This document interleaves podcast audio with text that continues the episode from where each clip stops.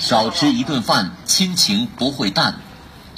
一点返乡回到家，居家观察十四天，出现症状要报告。截至二月三日二十四时，温州累计报告新型冠状病毒感染的肺炎确诊病例三百四十例，病例数量位居浙江各地市首位。从二月二日十八时至三日十八时，新华社记者置身温州，聆听来自疫情一线的心跳。温州市人口近千万，其中在武汉经商、务工、就学的人员有十八万人。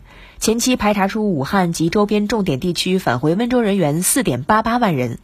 从延迟上班、开工、上学，到将两万多人从居家隔离转为集中隔离，面对三反新压力，温州防控措施步步升级，为的是集合全社会之力，打赢这场疫情防控保卫战。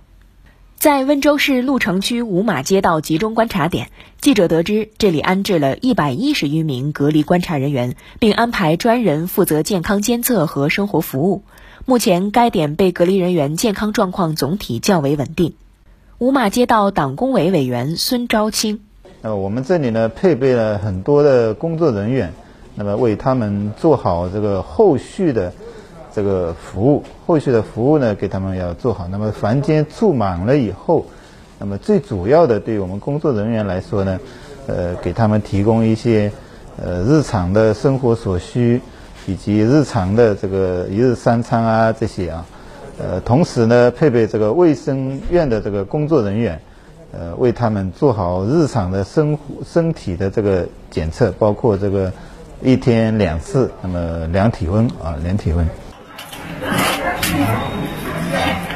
民以食为天，在当前疫情形势下，农贸副食品市场的稳定具有特殊的重要性。在菜市场各个摊位前，蔬菜、肉类、海鲜、豆制品等各类农产品货品总体较为充足，菜市场内人流较为旺盛。卖菜的商户和买菜的市民基本都戴上了口罩。部分商户表示，目前农贸市场整体经营状况良好，人流秩序稳定，消毒措施比较到位。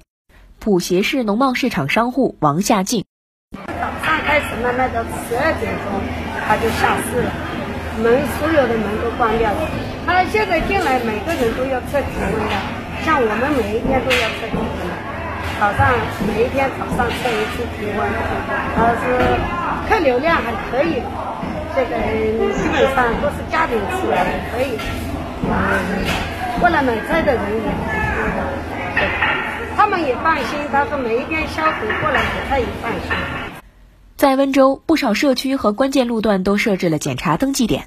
二十四小时下来，记者被测量了三十多次体温。